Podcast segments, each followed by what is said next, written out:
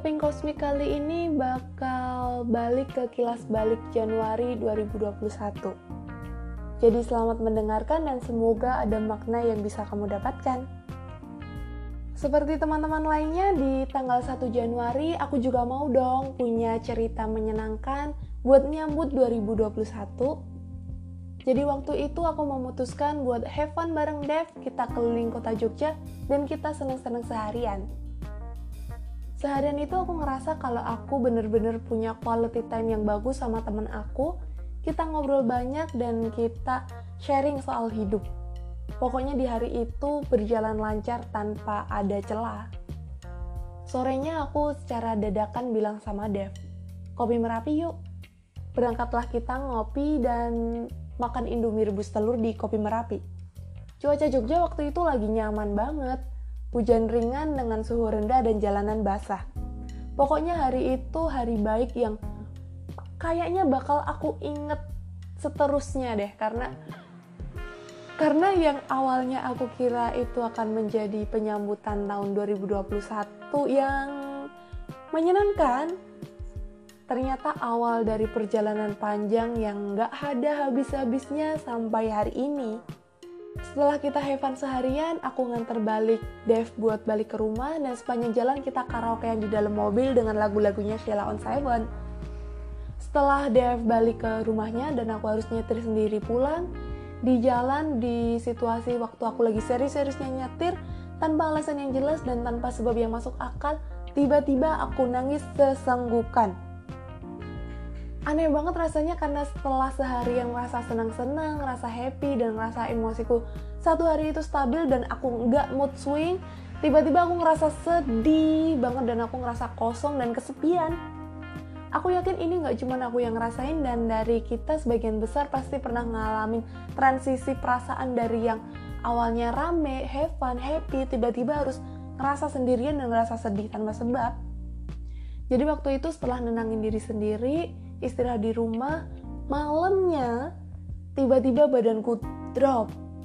Well, sebenarnya sendirian di rumah dan ngerasa sakit udah bukan hal yang asing buat aku karena selama ini aku tinggal sendiri. Cuman di malam itu sakitnya beda dari sakit-sakit sebelumnya. Kalau sebelumnya cuman mungkin masuk angin, demam, terus asam lambung, kali ini beda. Kali ini bener-bener aku udah ngerasa deket sama malaikat pencabut nyawa karena waktu itu sakitnya kacau banget. Aku sendiri udah mulai ketakutan kalau aku meninggal di dalam rumah dan gak ada satu orang pun yang tahu. Itu serem banget. Waktu itu bibir aku udah biru dan aku udah ngegelangsar di deket kamar mandi karena aku udah gak ada tenaga buat balik ke kamar.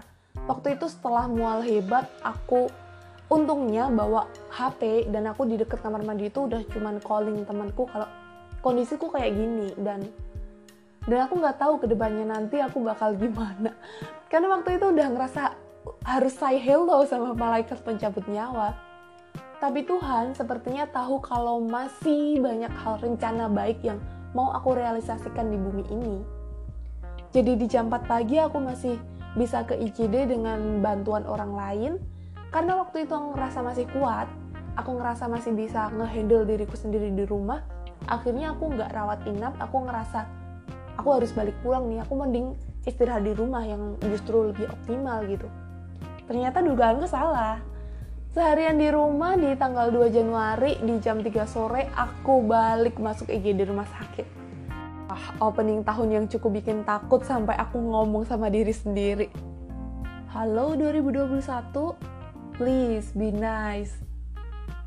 Ternyata itu jadi awal dari sebuah perjalanan panjang yang penuh kejutan, tahun ini memang bener-bener ini kejutan gak kelar-kelar ya. Kejutan pendewasaan karena dari tahun-tahun sebelumnya tahun ini terasa sekali berkali-kali ngerasa kehilangan. Berkali-kali. Tapi yang paling parah di bulan Oktober kemarin sih. Januari ini baru permulaan. Sebagai orang yang punya ketakutan ditinggalkan sendiri 2021 ini jadi tahun penuh pembelajaran bahwa komitmen apa pun dalam hidup kalau itu masih berhubungan dengan manusia, artinya kita menyepakati bahwa kita harus siap merasa kehilangan, ditinggalkan, dan dikecewakan. Dan salah satu alasan kenapa kemarin sempat berhenti bikin podcast adalah karena Sebenarnya tuh banyak banget yang mau aku ceritain di sini. Tapi ada satu orang yang aku takutkan dia bakal dengerin ini. Jadi kemarin-kemarin aku sempat nahan diri banget buat nggak cerita tentang apa yang aku rasa, tentang apa yang aku pikir tentang perspektif-perspektifku karena ada ketakutan aku akan kebablasan cerita dan dia dengerin. Dan ya, sekarang sepertinya nggak perlu lagi takut karena karena kita skip. Jadi di tahun 2021 ini setelah hampir kehilangan nyawa di tanggal 1 dan 2 kemarin, sepertinya aku juga kehilangan satu manusia menyenangkan. Sepertinya, ya karena memang nggak bisa disebut sebagai bentuk kepemilikan, jadi mari kita sepakati kita beri tambahan sepertinya. Setelah aku masuk rumah sakit di tanggal 2 kemarin, uh, aku tetap memutuskan recovery di rumah. Karena mau nggak mau, sehat nggak sehat, pokoknya sembuh nggak sembuh, Jumat 8 Januari 2021, aku harus pergi dari kotaku tempat tinggal ini. Aku nggak mau tahu tanggal 8 Januari sampai tanggal 10 Januari aku nggak mau stay di kotaku dan waktu itu aku udah beli tiket kereta ke Bandung. Tiket kereta ke Bandung udah siap, dan aku minta tolong ditemenin sama Dev. Dia yang dari awal udah bilang kalau bakal nemenin aku gitu. Waktu itu di 8 Januari setelah pulang kerja, sambil nunggu jadwal keberangkatan kereta yang masih jam 10 malam, aku ditemani Dev sama pacar barunya nih keliling kota Jogja tanpa tujuan. Waktu itu Dev dan pacarnya yang lagi nyetir mobil lagi kasmaran-kasmarannya karena mereka baru jadian tuh 3 atau 4 hari gitu. Beberapa kali aku lihat mereka tuh gandengan tangan, bercanda lucu. Dan kamu tahu, di kursi belakang ada satu manusia yang sibuk natap keluar jendela, sesekali ngusap pipi. Lagu-lagu milik Firsa Besari mengalun keras di dalam mobil. Memang, memang, Dev dan pacar barunya ini toleransi sekali dengan kawannya yang patah hati. Pokoknya waktu itu mereka muterin playlist lagu-lagunya Firsa Besari dan lagu-lagu yang patah hati. Gak peduli lagunya apa, yang penting mereka gandengan tangan di depan, gak peduli yang di belakang. Setelah itu akhirnya kereta berangkat. Ini perjalanan pelarian dari kehilangan yang terlalu awal buat tahun 2021. Sembunyi dari seluruh kabar pernikahannya, dan ya aku stay di Bandung sampai hari Minggu 10 Januari 2021. Pelarian waktu itu cukup melegakan karena pikiranku teralihkan dengan tapak-tapak kaki di jalanan kota Bandung yang yang penuh cerita gitu. Kalau orang-orang bilang jatuh cinta sama kota Jogja, kayaknya aku ngerasain itu di kota Bandung. Aku selalu suka lihat jalanan yang basah setelah hujan di malam hari, dan waktu itu, waktu aku jalan keluar hotel buat cari makan malam di tenda-tenda pikir jalan, aku ngerasa kalau, wah nyaman banget tinggal di sini. Ada kemauan besar buat terus tinggal di tempat ini dan enggan kembali ke kota tempat aku bekerja dan mencari uang. Aku kira karena kota ini memang nyaman dan menyenangkan. Karena waktu itu yang aku rasain bener-bener rasa tenang, rasa damai. Setelah perjalanan dari kotaku ke kota Bandung yang penuh sama rasa patah gitu. Tapi ternyata ada alasan lain yang sebenarnya gak aku sadar yang bikin aku mau tinggal di kota Bandung. Alasan lain yang lebih kuat karena aku enggan menyadari kalau hidup harus terus berjalan aku terlalu malas balik ke kotaku karena aku terlalu malas ngadepin fase kehilangan, menerima, berdamai, dan balik mencintai diri sendiri. Ini perjalanan panjang dan aku malas balik buat menerima lagi, buat memproses lagi, buat harus bertemu dengan diriku sendiri yang hancur. Aku malas balik ke kotaku, ketemu orang-orang yang kenal sama aku, ketemu rutinitas, dan aku males menghadapi diriku sendiri yang masih patah. Dulu sekali, ada beberapa temen yang bilang, kamu tuh bukan manusia yang bisa ngelampiasin marah ke orang lain ya. Kamu manusia yang terus lari setiap kali merasa marah dan sedih. Akhirnya banyak kan emosi-emosi kamu yang ketumpuk di dalamnya. Ternyata bener, setiap kali aku ngerasa sedih, kehilangan dan kecewa, aku selalu lari dan sembunyi Rasanya malas buat balik memproses semua perasaan yang masuk ke benak. Males banget buat memproses itu semua dan berdamai sama diri sendiri.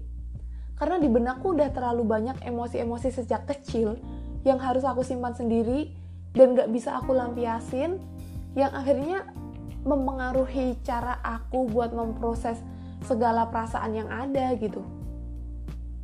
Aku terlalu malas mengikuti proses healing yang harus mewajibkan aku buat balik ke titik di mana aku ngerasa sakit, menerima itu, memproses itu, dan berdamai dengan itu semua. Aku malas. Aku malas ngerasain sakit lagi. Waktu itu sebelum ke kota Bandung, aku udah bertekad buat mutus semua komunikasi dengan dia. Enggan lagi berurusan apa pun dengan dia. Bahkan sebelum masuk ke kereta, aku udah bilang sama Dev, Begitu aku masuk ke kereta, aku udah nggak mau lagi ada komunikasi apa pun sama dia. Tapi ternyata di tanggal 9 Januari satu SMS masuk. Iya, SMS, bukan WhatsApp. Kalimat singkat dari manusia yang baru saja aku sebut di atas. Manusia Sorry. manusia yang jadi alasan kalau aku ingin memblokir semua jalur komunikasi dengan dia. Di pesan itu katanya, selamat berlibur, jangan lupa ngopi, and have a good day. Aduh, aku kalau inget rasanya, wah, itu titik di mana ternyata aku sadar kalau mau aku menetap di Bandung untuk waktu yang lama, pada akhirnya aku harus kembali dan menerima semua yang sudah ditetapkan Tuhan. Mau aku lari terus-terusan dan sembunyi, teman-teman baikku pasti akan terus nyari aku dan minta aku balik buat gabung di tengah-tengah mereka. Mau aku menghilang dari dia, kalau aku sendiri aja enggan memproses perasaan patah hati ini, maka seterusnya dia akan tetap menjadi alasan aku kesulitan mencintai diriku sendiri. Jadi aku memutuskan buat kembali. Selain karena uang yang udah mulai tipis, tanggung jawab pekerjaan dan tanggung jawab sebagai anak sulung. Juga karena aku harus segera kembali pada diriku sendiri. Aku nggak bisa terlalu lama kehilangan diriku sendiri. Kalau aku menetap di kota Bandung terlihatnya memang seperti memulai hidup baru dan menjadi pribadi baru. Terlihatnya memang aku punya lembaran baru buat seakan-akan aku terlahir kembali gitu. Tapi sebenarnya aku menetap menjadi diriku sendiri yang patah yang kalau aku nggak menuntaskan apa yang menjadikanku lari sejauh ini, aku nggak akan sembuh. Dan aku akan menumpuk semua itu menjadi satu, yang mana badanku aja tuh udah udah capek, yang mana di dalam diriku aja tuh udah capek sama inner child aku yang nggak tertuntaskan sampai sekarang. Akhirnya di Januari itu aku sadar sama banyak hal bahwa awal untuk sebuah perjalanan panjang tidak harus dari bentuk kisi-kisi apa yang harus aku hadapi. Dari mulai aku ngerasa aku hampir kehilangan nyawaku, aku sadar kalau kalau aku dengan mudahnya nyerah sama diri aku sendiri, siapa yang bakal merealisasikan niat-niat baik yang udah aku susun selama ini? Kalau aku terus lari dari patah hatiku, kalau aku terus lari dari ngerasa kehilangan, aku nggak akan bisa mulai buat menerima semuanya dan buat membuka lembaran baru dengan diriku sendiri dan balik menjadi utuh sebagaimana aku sebelum aku kenal dia. Januari ini aku belajar bahwa kehilangan diri sendiri dan kehilangan orang lain akan lebih kesulitan sembuh kalau kita kehilangan diri kita sendiri. Perjalanan ke bulan-bulan selanjutnya sungguh tidak mudah, asli. Tapi setidaknya aku mencoba menyelesaikan Januari dengan baik. Sampai jumpa di kelas balik bulan Februari dan terima kasih sudah mendengarkan. Bye bye.